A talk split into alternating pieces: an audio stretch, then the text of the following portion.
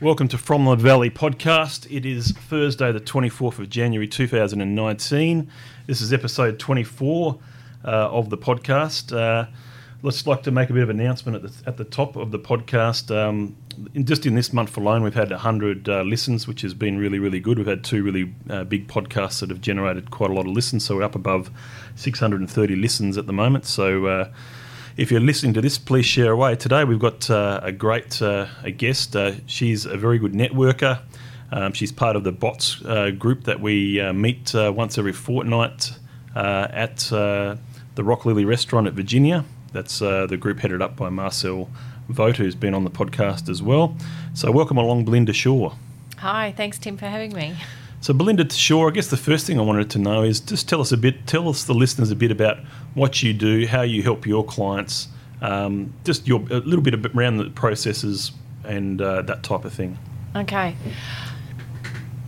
It's taken me a little while to figure out exactly where my niche sits and the things that I actually do best and, and how I can help most people. And I've worked out that it's in the goal setting and strategizing area that people get most results or best results when they're working with me. I seem to be able to tap into that part of them where we can tie in uh, their values with what they want to do, with an emotional attachment to an outcome, and have them get really awesome results as, as a um, as a result of, of following the system that I've put in place. Excellent. So, um, and how long how long have you sort of been working in this sort of, uh, I guess, for yourself? Because uh, obviously, prior to, to, working for yourself, you're working for other employers and stuff like that. Uh, so, when did that sort of start? When did you sort of make the decision to want to go out and okay, I know I can help. Uh, you know, I can help the businesses of the world. Uh, when did that sort of become a reality for you? Help, helping people and helping businesses has always been part of my criteria, like for as long as I can remember. And uh, being able to now do that as a business owner and helping other business owners is uh, just fantastic. So I've had my own business for three years, and uh, in the very early days, even I was consistently doing the goal setting workshops and so forth, and and people that I've spoken to now have achieved amazing things from back then. Uh, it, I can give you an example if you'd like. Please, yeah. There's one lady who I spoke with when I was first starting out, and I was just I was still just developing what I thought would be a reasonable way to tie together a goal setting strategy, as in think of the end in mind and then engineer it backwards from that to work out what you've got to do today in order to make that happen. Well, she was going through a rather acrimonious divorce at the time, and she wanted a, a, a home for her and her two girls to live in. And uh, just last year, late last year, she saw that dream come true. So, in two and a half years, she focused fully on what she needed to do to um, arrive at this place. And it's she's living in the place that she wanted to be. She's got her kids with her. She's in a really great environment, um, close to the schools and everything that the kids go. It's absolutely perfect for her. I told her that I had refined the system, and she's going, I don't know how you could possibly do that um, because the system you had was already great. But I said, I promised her that it was even better. Yeah, excellent. No, fair enough. So, uh, tell us a bit about the, the name of the business. You haven't we haven't sort of spout, sprouted that yet in the podcast. What, what's the current name uh, of the business that? Uh, Once again, it has morphed. Um, Belinda Shaw and Associates is is the name of my business, um, but my uh, with my book writing, it's it's belindashaw.com. Okay. Yeah. So it's. Uh, yeah, I- I- interesting that I needed to have two different things. One for the goal setting and business aspect of it, but the the author speaker mm. presenting kind of thing is is quite different, I think. And then I think uh, previous to that, um, the business name was um, No BS uh, Belinda Shaw Business Strategies or something similar to that. To that. well, everybody knows what BS stands for, so it was that that was the premise behind it. Was the No BS Business Strategies was all about. Um, you know, cutting out the crap so yeah. that people could get a real nuts and bolts view on what they needed to do. And I called people on their BS all the time. Mm. So, I mean, that to me that sounded like a, a fairly good name as well. Uh, so, what was the, I guess, the rationale bes, uh, behind retiring that name and then going to Belinda Shaw and Associates? I guess as as how you wanted to be known. Okay. Um, there was a couple of reasons. First of all, when I when I initially started in business, I had been I had spent a heck of a lot of time in the building industries and trades industries and that sort of thing, and I assumed, and of course we all know what that does. Um, I assumed that I would continue to work with men through the coaching process and in business coaching and so forth, and that's actually not what happened. So the no BS thing I thought was a bit quirky and a bit interesting to work with blokey blokes, but it it just didn't really take off uh, with my current audience. So I felt the need to to change, so I did.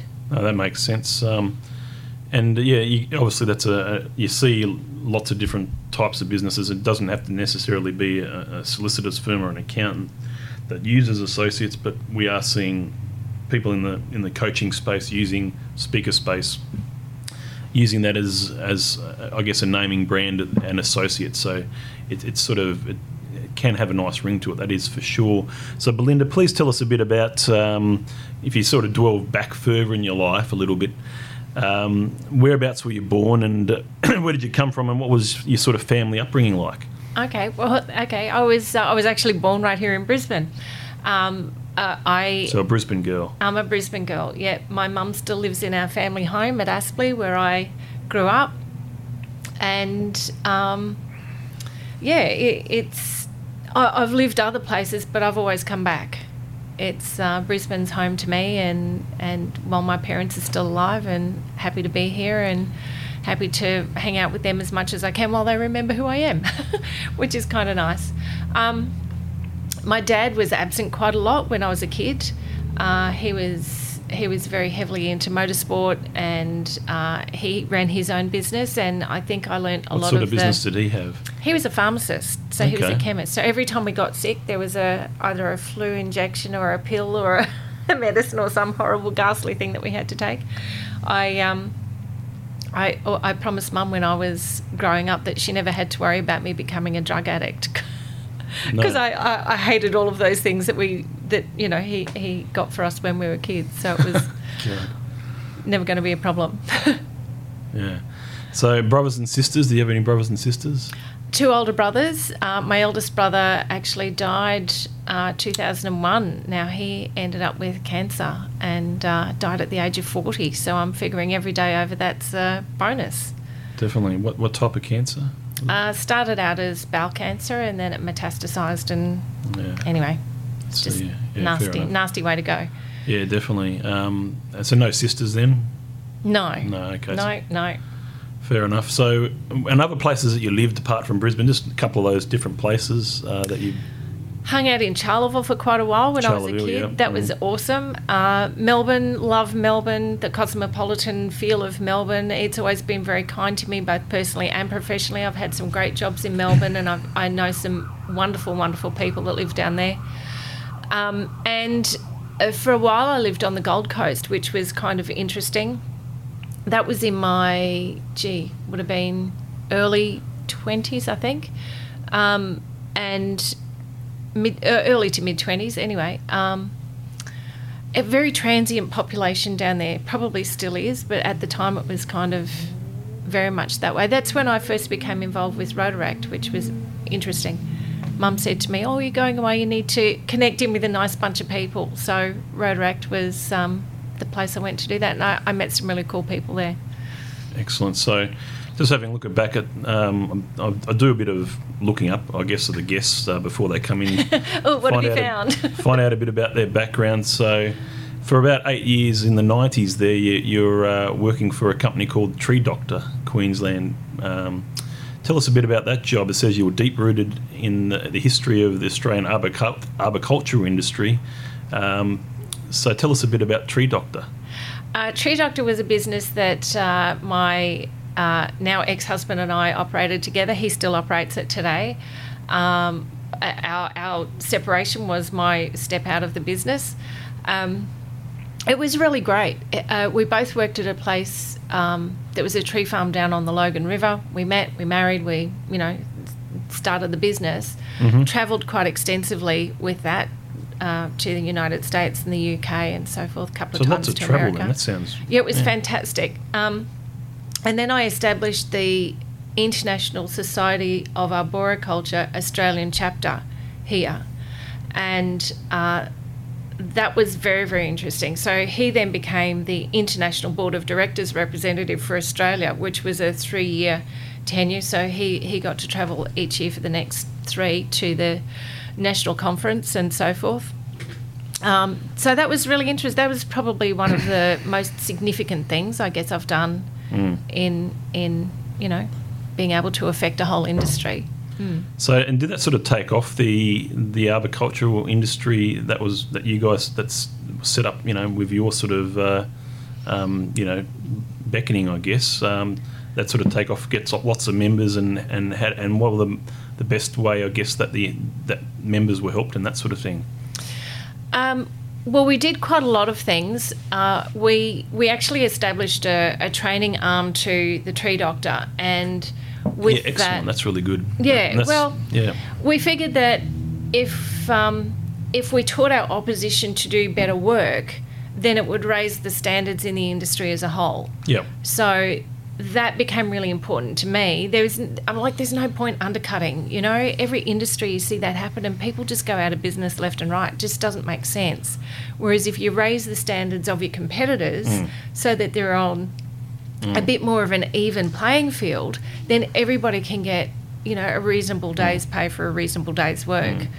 Um, so yeah, we brought people out from the states uh, to do with the business aspect, how to run better business, how to do better tree care work, because here in Australia the colleges were very limited at that time about, you know, actual practical tree care work. Uh, and yeah, so we, we, we just we had lots of people come out from all over the world and trained locals to do better. That's really, really good. I mean, we, as an accountant, obviously we've, we've had a few arborist clients over the years, so I've seen how those businesses operate, you know, and how how long they can, um, how long they sort of last or can last, and and I've, I've seen some of their competitors over the years cut corners. So it's a, it's one of those things that it's, um, yeah, there's always going to be some bad eggs that give sometimes the industry a bad name as well. Yes, absolutely. And uh, workplace health and safety is huge. You know, there's there's no other business where you're swinging around from a tree on a rope with a chainsaw hanging off your belt. Hmm. You know, so safety is absolutely 100% focus all the time. It just has to be. Hmm. And it, it- whether you're felling a tree between two homes or whether you're chunking it down in bits or you know it, whatever it is, workplace health and safety and hmm. insurances, property insurances, and that sort of thing is really, really important to be mindful of all the time. Hmm So when that sort of when that sort of finished around 2000, what was the next thing that you got into as, from a career point of view? Um, what did I do then? I think I I think I went to work with um, Dulux around about then. Uh, was one of my favourite jobs ever.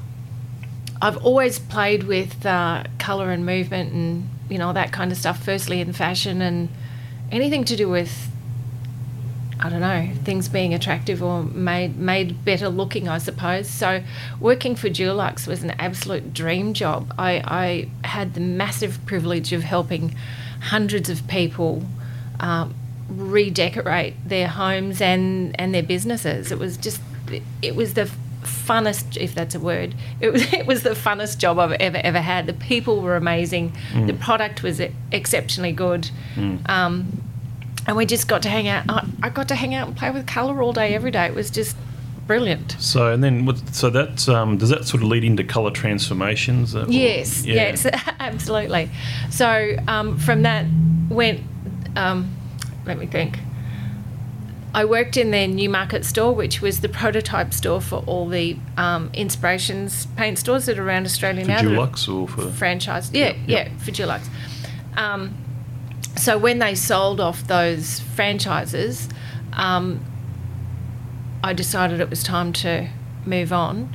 Um, I still worked for Dulux, but I worked within the framework of Bunnings for a while. So I got to help people in there with their colour and uh, product consultancy, really, making sure they were putting the right product on the right substrate and all that kind of Yep. thing.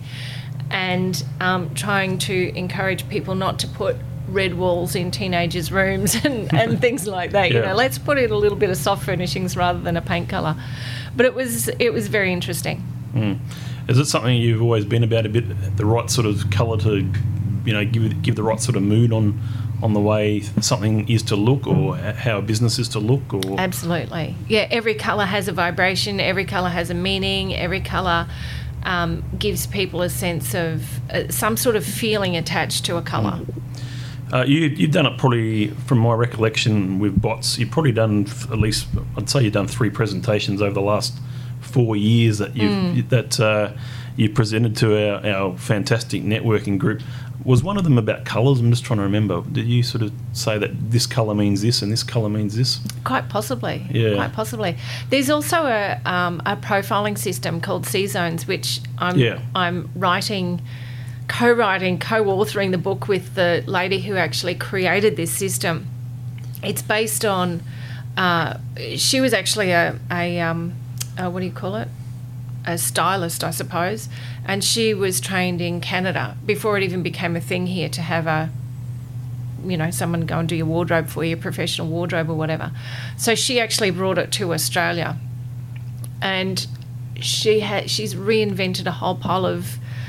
Uh, her knowledge about that so it's not just about the color but it's about job preferences and and you know how somebody looks can tell you a whole lot about who they are so i actually i walk into a room these days it's kind of funny and i can profile people as i'm looking at them so, So you, don't, you don't have to ask them a question So you profile me, for example. What what do you see when, when you sort of look at this room here, this office, uh, what I'm wearing in I- maroon red today? Not always, but I, I okay, so I look at you and I think about um, how methodical you are with things, and of course, people with numbers are often methodical anyway.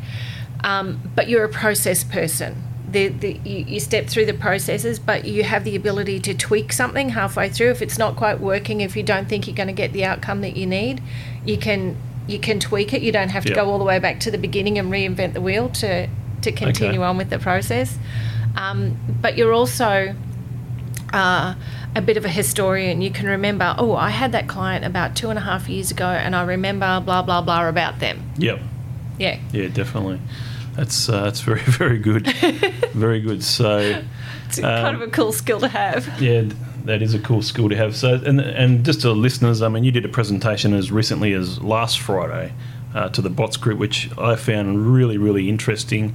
Um, went fairly deep, I guess, the way I see it. It went very very deep as far as getting people to think about lots of different words in particular and, and trying to work out where those words fit, whether that, that word's them or whether that word's not, and what are the what are your goals, and how it all sort of meshes together. It was very interesting and certainly um, someone that needs a bit of direction. And often we have people that need need something. They need a kick or they need need whatever it is. I think you can really help um, your systems that you've you've sort of researched and and you know created some of these things probably yourself as well. Um, I think they're from what I can see, I can see how they can help uh, individuals, also help uh, small businesses uh, achieve something, achieve their goals. Um, I mean, the early part of 2019 is definitely the right time to set these goals in motion. I think, um, and that way you can continue to measure yourself throughout the year as to how are you achieving it. Break it down at every quarter, as you said. Absolutely, um, uh, yeah. As a way of doing it. So. Um, you know, Tim, it's always the right time to set goals. If you mm. haven't done them early in the year, then do them now. Do them next week. Do them, you know, next month. It doesn't matter when you do them. It's always the right time mm. to set some goals. Because if you don't set them, then a day turns into a week, turns into a month, and turns into another year, and you've still done nothing. Mm. So it's it's never the wrong time. You can't wait until if you don't get it done by January 2019, you don't have to wait for another 12 months to set goals again. You can just do it anytime. So then you also so you worked for Dulux, but you also worked for um, David Jones uh, about uh, eight or nine eight or nine years ago. Tell us about your time at David Jones and what your what sort of there was just at Chermside or Toombul or somewhere. Tell us a bit about what uh, David Jones working there taught you, how was it working there and, and that type of thing? I actually loved working at David Jones. Uh, I went there as a Christmas casual. I started at their Toombul store just before it closed down. I was in the Manchester department, once again working with all those lovely coloured towels and everything. I became an expert at folding sheets, I have to say. um, so you could always get a job in, the, in a laundromat. Oh yeah, no, that's not going to happen. no, no. I could, but no.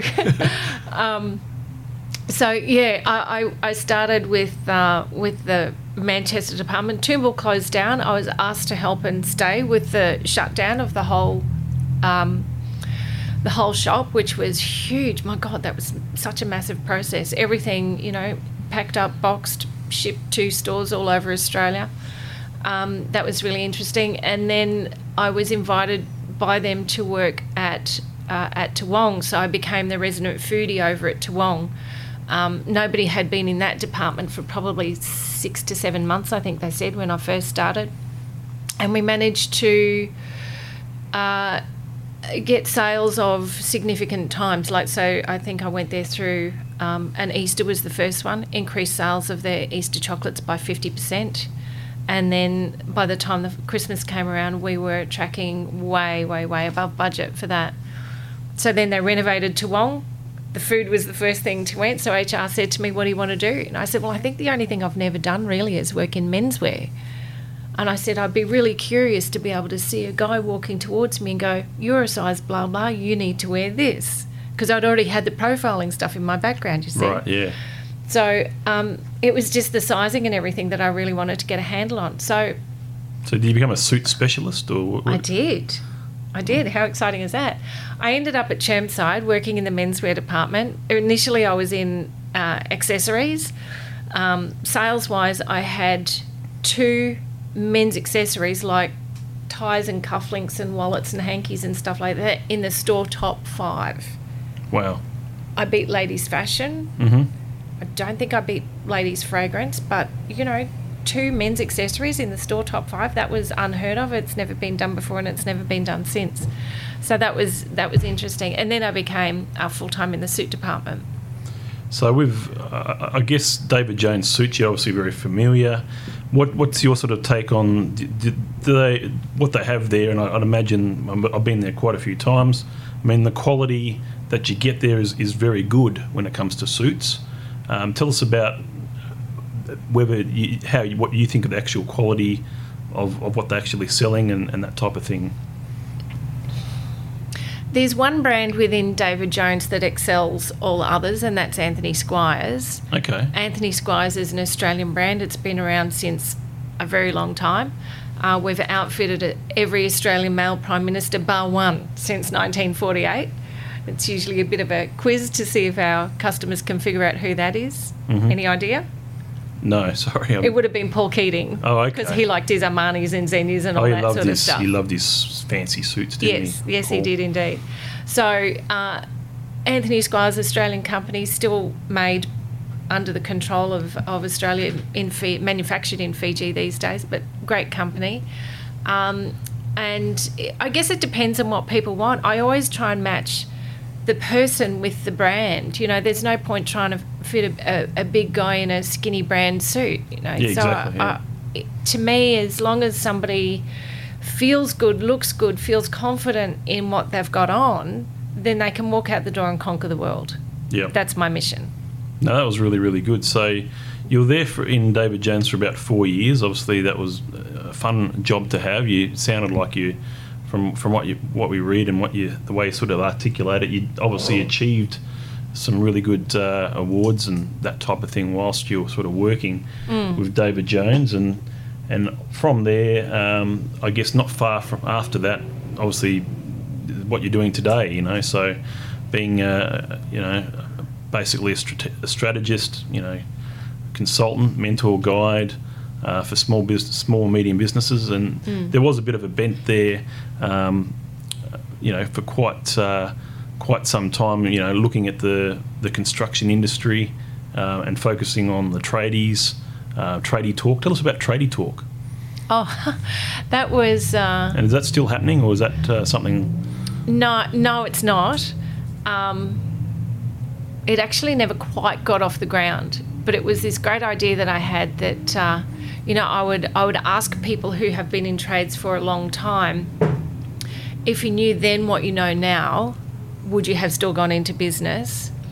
Uh, what advice would you have for some of the young guns coming up through the industry these days? And if you had your time all over again, what would you do differently? They were the three questions I was going to ask. And uh, anyway, it just never quite happened. But uh, I still think it's a great idea. If somebody wants to do it, go right ahead. But uh, I think there's I think there's a wealth of knowledge out there that could be tapped into mm. that we're just totally missing the boat on. I agree that the you mean the small business construction industry here in southeast East Queensland in particular, and obviously other parts of Australia as well.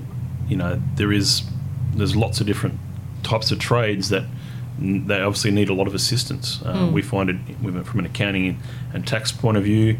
We see um, coaches like yourself who have sort of tried to help them get a bit more clarity, work out some some thought bubbles and some strategies as to how to grow their businesses if they want to go from a million turnover to three million turnover or whatever that you know mm. those increases are and what, what needs to happen in order to take yourself away uh, and, and sort of work on the business as opposed to working in the business. Um, it's, it's definitely a lot of, there's a lot of, um, I guess, hard-working uh, tradies that, that um, for, you know, I guess for lack for a better word, think they know it all themselves sometimes or, or want, want to put their head in the sand and not focus on some of the things that they should. They know how to do their job really, really, really, really well so they know their trade, they know it inside, outside, upside down. And it wouldn't it would be ridiculous of, of me or anybody else to try and tell them how to do their job better. But their job, depending on what they want for their business, if they want to become more of a business owner as opposed to a tradie, then they need to be able to take advice sometimes from people who know something a little bit more than what they do about the actual running of a business and uh, sometimes they don't want to listen to that.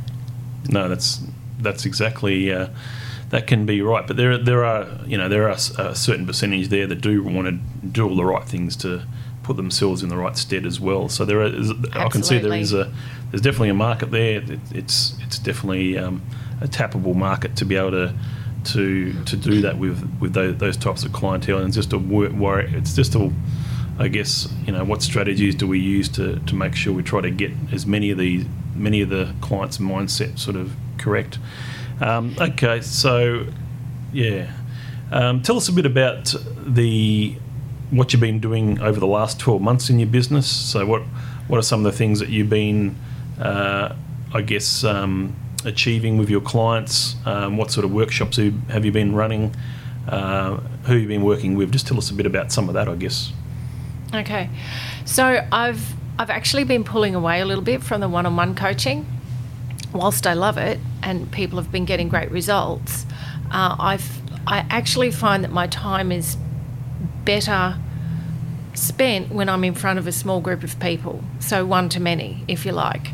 Um, I I find that six to 12 people in a room is fantastic because I can still have one on one time with them. I can do a coaching in a workshop or whatever if I need to, and everybody else in the room, under the cone of silence, of course, benefits from what that person is getting out of the session. Uh, I've been spending a lot more time doing the goal setting and planning and strategies around that, helping people develop their values around business. Val- the values is probably the thing that you got a lot out of um, at the bots thingy last week. Yeah, definitely. Um, and whilst a lot of people don't necessarily use that as a as a word in normal conversation, everybody has values. It's just a matter of let's work on ones and let's work with ones that are going to help us step up to the next thing. Um, and then let's tie some sort of emotional attachment to that. Do you want me to give you a bit of an example? Please, yeah. Sorry, okay. I, I don't want to confuse people. So, one of my core values is progress. So the meaning that I give progress might be different to the meaning you give it. But to me, it means whenever I'm working on my business, I'm experiencing progress. The action for that for me is uh, if I'm standing in front of a group of people doing some training or some coaching or some goal setting strategies or whatever else, then that's me doing the thing. That's my action word. And then the feeling that I attach to that is passion. So I know that when I'm being passionate about what I'm doing, I'm actually experiencing progress, which is my core value. Does that make sense? Yes, it does. Yeah, yeah there we go. So the, and there's a stack of value words. Just Google them. And and seriously, when I made progress, my core value, my business shifted in a huge way, huge way. Excellent. Trust, integrity, you know, blah blah blah. All those other kind of cool ones that people rattle off their tongues are great, but my my experience is most people in small business already embody those, so they're no longer going to challenge you. My quest is to now ask people to step up to embrace values that are bigger than those. Mm-hmm. Okay. That are going to help them go further. Excellent. So, uh, and what about? Tell us a bit about the idea behind the book. Tell us what the, the book title name is, if you if you're allowed to. Of course, I can. Uh, and also, uh, when's that's get when that's getting released, and tell us a bit about the the launch. Okay, so uh, I've been writing this book for about the last four months. It's called Building Resilience in a Harsh World, and uh, it's essentially the story of journal, I guess, of, of my life and the experiences that I had when I was a kid about feeling abandoned and, you know, all that stuff that goes on with kids and families and school and. So I mean, you, you felt abandoned as a kid. So tell us. Oh well, because Dad wasn't there and all that okay, sort of yeah. stuff, and then other stuff happened that he should have protected me from, and yep. you know those kinds of things. And then of course we end up with feelings of not being good enough, not being smart enough, not feeling like we fit in, and all those fears step into our psyche and sometimes we unpack and live there and that's really quite sad so in the book I talk about all of the things that happened to me as I was growing up. And in all seriousness, my life is not unusual. It's not uncommon for the things that happened to me to have happened to other people. Uh, but I think the way I've overcome those things and the fact that I can now talk about it and have go through the forgiveness process and and so forth and apply those things also to business. Mm. You know, my favourite question is who's never failed, and there's never any hands go up. Mm. But then who has succeeded, and mm. every hand goes up. Yeah. And so we've already got some sort of built-in resilience. Hmm. You know, you fail, you find out why you fix it, you keep going, mm-hmm. and we need to do that with life and in business. So, so, writing a book four months to me that I mean that seems like a fairly must have been very busy four months in order to be able to write um, the book that's coming out. Um, I get what was the inspiration in order to I guess put uh, pen to paper, for lack of a better word. Um, I think it was just my my journey of personal growth. I had gone through. I've you know in the last since my brother died, really, in 2001, I've gone through so many different things and so much has happened that I just started journaling and started writing some things down. And then I thought, maybe, just maybe, somebody else might think that it would be helpful. Yeah, definitely. To, yeah. That's definitely uh, enough motivation to, yeah, I guess put pen to paper, you know, write your book. And uh, I guess the thing that should be, you know, satisfying f- for when uh, you know the books are on the shelves or in Amazon ready to be downloaded. Um, is the sense of, it's in a sense of accomplishment, isn't it? Isn't it a sense of accomplishment that I've this is one of the goals that I wanted to do. It might, might have been on my bucket list even uh, in life, and now I've done it. It's out there, and I'm proud of it. Absolutely. And there's always going to be naysayers, and there's always going to be somebody that's got a different opinion, and that's fine. But this is the journey of my life and this is how I've overcome certain things. And everybody's going to have an opinion, and quite frankly, I don't care. Yeah, and that, that's one thing I do do like about you is definitely that you're, you know, you you do block out the noise um, when it comes to opinions. Um, you've got your own ideas which are which are held true for you, and you know you decide to do this or you decide to look like this or whatever, and that's people who just have to accept that that's the way it is. That well, if they care, that is. Yeah, you know, but it wasn't always that way. Mm. I used to be quite intimidated by other people, and I Yep. used to feel like I wasn't good enough, smart enough, pretty enough, you know, clever enough. Um, I didn't feel like I belonged anywhere. I didn't feel like I belonged at school because I was a, you know, I wasn't that smart. Um, I certainly wasn't good at sport or anything like that. And so, you know, all, all this stuff clouds in on you until one day you go, you know what, this actually isn't my staff. Mm.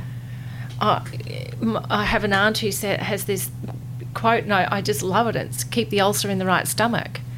You know, you don't don't try and unload all of your crap onto me and expect me to take it on.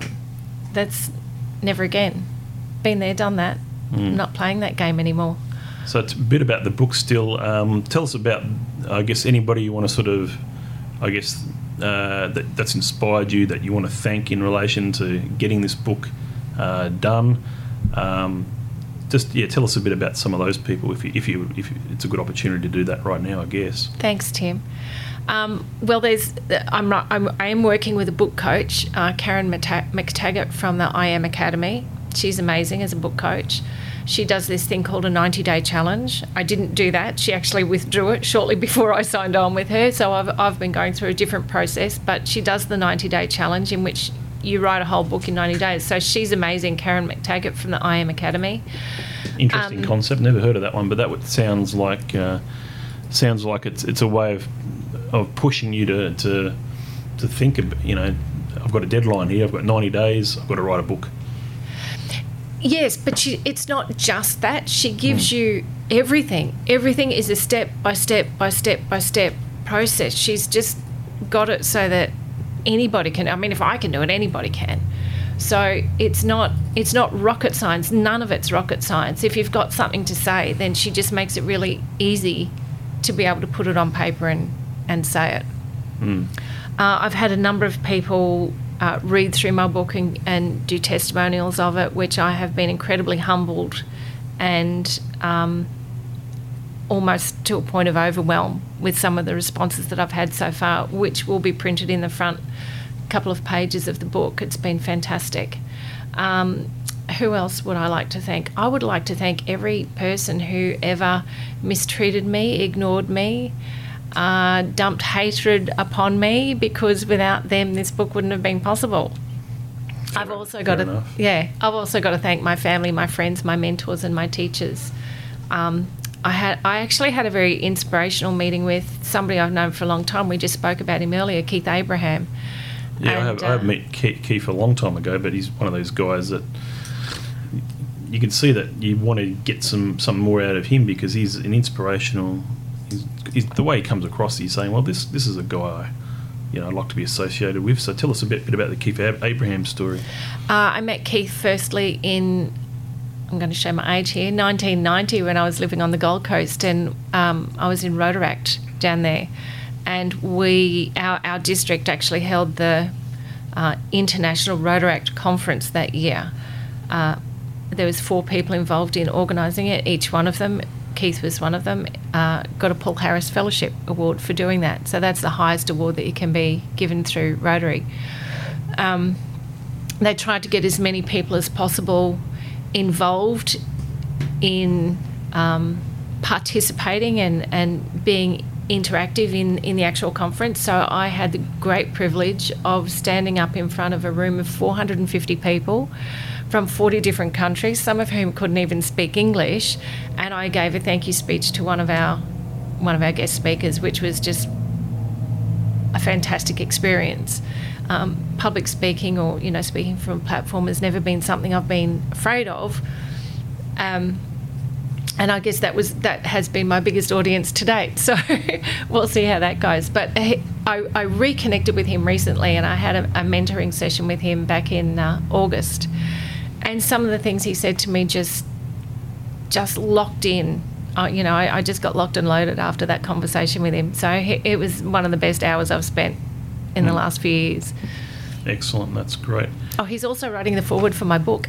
Yeah. Yes, I'm sure he, be, that's that's certainly a feather in your cap to have uh, someone like Keith uh, writing a, a foreword for your book as well. So Mm. well done for that. Thank you. Um, so other networking that you sort of do other, other than bots now, do you do BNI, I think? Or? I am in BNI, yes. So tell me about a little bit, just a bit about the BNI networking side of things and any other networking that um, recent, you know, over the recent years, I guess. Uh, BNI, you commit to weekly. Um, It's always a big commitment, I find. Something that's weekly that, you know, yeah. but, it, but it's routine, I guess. It is routine, and because I was working Sunday, Monday for quite a long time in in that in, in a small retail job, I found that. Uh, going to a, a BNI meeting on a Tuesday morning actually set up the rest of the week for me to work on my business, and I was able to do that fairly solidly as a, as a result of that. So, uh, BNI has been very helpful to me in that regard. Um, I speak at a few women in business kind of events, and, and women in business, I guess, is kind of a brand, and I, I don't necessarily mean that as such, but there's so many women's groups around now. Um, and I, I always get a kick out of going to those. There's so many really empowered and super funky women in Brisbane these days. There definitely is. I mean, there, there's it just in it, just even in our bots group, there's lots of them. I think. Oh, absolutely. You know, and that's and that's it's good that that's a very gender diverse uh, group of, of networking there. Mm, definitely. But women's groups, yeah. Yeah. So I, I I've gone from working with tradies to predominantly working alongside women. There's there's still always a number of men in my audiences, but but by far it's outweighed by the ladies in the room. So that's interesting. Yeah, very interesting. So t- you obviously you said you're a Rotaract girl. Um, is is sort of over the last twenty or so years, have you, has Rotary ever been, or any other sort of service organisation, sort of been an option as far as um, doing more work with and joining that sort of thing, Rotary? Uh, not specifically. I I always found that um, professionally I was so busy doing other things that I, you know, it's a bit like the BNI now that I'm Yep. doing Yeah, my of course, thing. yeah, but you know, time time constraints on everybody these days, really, and when you've got a partner and family and goodness knows what else, you you, you there's still only 24 hours in a day. Yes, So I think we have to make them uh, work well for us. you definitely. That's that's right. Um, so what else was I going to say there? Any, anything else? You, tell us a bit about your. You're going away next week, I think, uh, on Tuesday. You told me earlier. Um, as the book's getting launched, tell tell tell us where you're going, what you're likely to see, and what's likely to happen on your next uh, trip outside Australia. Fantastic. I can't wait. I'm, I'm actually really excited. Uh, so, the book is due for launching on amazon.com.au within the next, So that's the Australian site. the, yes, .com.au. Um, so, there'll, there, there'll be a digital copy available in the next week, which is fantastic. Uh, I, my commitment is to get that done before I actually leave the country. So that way I don't have to worry about it while I'm away. The first three, I'm away for four weeks. The first three, I'm actually on a so that's tour. pretty much most of February, or Yes. yeah. Yeah. I fly. I fly Brisbane, uh, Singapore, Singapore, Mumbai, So India, Mumbai. Tell us. India. Yeah, can't wait. Have, Um, you, I have you met- been to India before? No, Okay. no, but I've always wanted to go. So I met this lady last year who uh, has been going over there for six months of the year, every year for the last 17 years. So half a life, 17 years, India. Correct. Far out. and she just loves it. She just has fallen in love with the country, fallen in love with the people. So she she takes groups of uh, women, generally speaking, for two to three weeks at a time, on these tours of some of her favourite places in India, and that's what I'm doing. So three weeks I'm travelling around with her, mainly up around Rajasthan and so forth. We end up in New Delhi, and excuse me the last week I'm spending in New Delhi, where I'm going to do my book launch. So the so plan the is to get or some. there'll be a book launch over in, in New Delhi. Yes, yeah. Uh, so I'll be. Uh, I'm, I'm getting some books printed in somewhere over there Mhm. through a BNI connection. Okay. Um, they'll be delivered to the um, place where we're staying in New Delhi. And then I'll have some bookstores that I'll be going to and doing readings and signings, and people will hopefully want to buy my book. How cool's that? And then I'll come home and I'll have a, a, a proper launch here in Australia So there'll be a back. Brisbane launch as well, Yes, there will. Sometime in March, I anticipate, but I haven't set a date for that yet. or a location Uh, TBA. to be announced. Um, excellent stuff. So I guess going looking towards your future, the rest of your the rest of your business life, um, that type of thing, what you want to achieve. Have you sort of you're the the goal setter yourself? You like to set uh, help clients set goals, uh, and that obviously can turn their you know business lives into a success. After the book, what's next for you? Probably another book. Um, So you got a second book in you, definitely. Oh yeah, definitely. Yeah, yeah. I've already. In fact, I deleted the last two chapters of this book to become part of The next book, book, okay. which is going to be a bit more business focused. This one is really a journal of how I have overcome a lot of crap that happened to me when I was So growing this- up. So, the next one's got more with of the a first book, how many focus. pages are we talking in the first book? Oh, it's actually a fairly short read. It's probably about 110, 112 Okay. pages. So Okay. yeah, it's just it's quite an easy read, but it's quite depthy. Okay. Yeah. So Um, there's another book in you, and anything else that you're looking to try to achieve in the future as well? Okay, so the, in this next 12 months, my, my plan is to have uh, done enough hours and earned enough uh, cash flow from speaking engagements to become a full member of the Professional Speakers Association of Australia. And after that, it's speak, write, travel, Hmm. do that. That's I, Yeah. I have no constraints here. I don't have a partner. I don't have children, so Mm. I'm good to go. So Yes. speak, write, and travel is my three keywords. So we've got two um, two speakers that, are, I guess do that in a professional sort of manner, I guess. On the podcast, Kevin Reiner, you you know from Bots, Oh yes, um, very good at negotiating, great presenter, and uh, very good speaker as well. And also Matthew Burgess, the founder of uh, View Legal, Oh, yes. we had on the podcast. I'm not sure if you know Matthew, but uh, um, so there's definitely some people around uh, that can certainly help you, you know, on on that sort of path. Certainly, one one path that I, I was even contemplating myself probably uh, what, four four or five years ago was was doing, you know, one of the people that I sort of got involved with, who actually one of the, the BNI founders now, um, he's passed on, Jeff Kirkwood. You know Jeff. oh yes, yes, yes. So Jeff- gentleman Jeff. gentleman Jeff. Um, it was very sad to hear that he, you know, passed away a few years ago. Went to his his wake um, and so forth. But uh, you know, he was he he sort of had a system um, about being, you know, speaking interna- you know internationally and on different seminars and and that sort of thing. And he, I think he was a, one of the founders of the BNI or something like that. Um, so yeah. Um, and other than that, sort of, what when do you see? Do you see as retirement's not something you're sort of looking at? You're look, looking to always challenge yourself, or is retirement a goal Oh, or not no. really? No, not really. If I'm writing, speaking, and travelling, I don't ever want to retire. Um, I, I guess. Uh, Just living the good life. Well, uh, when I was a few years ago, I had to make some pretty big decisions, and uh, I needed to find a career that I could do for the rest of my days, regardless of whether I found a new partner or not.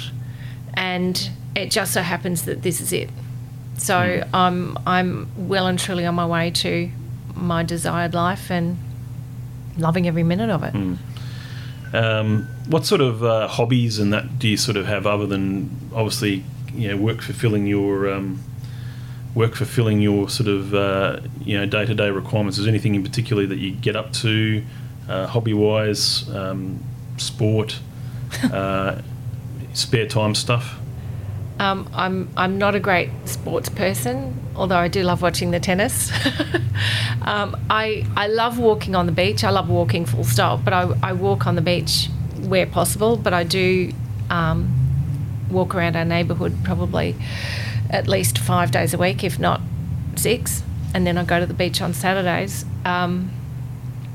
Exercise wise, that's probably it. What was the other question? What do I like to hobbies? Um, don't really have a lot of time for hobbies. Um, I do have aging parents though, so I do go to visit my dad. He lives in a nursing home these days, so I go Okay. to visit with him as, as often as I can. That's usually fortnightly. Um,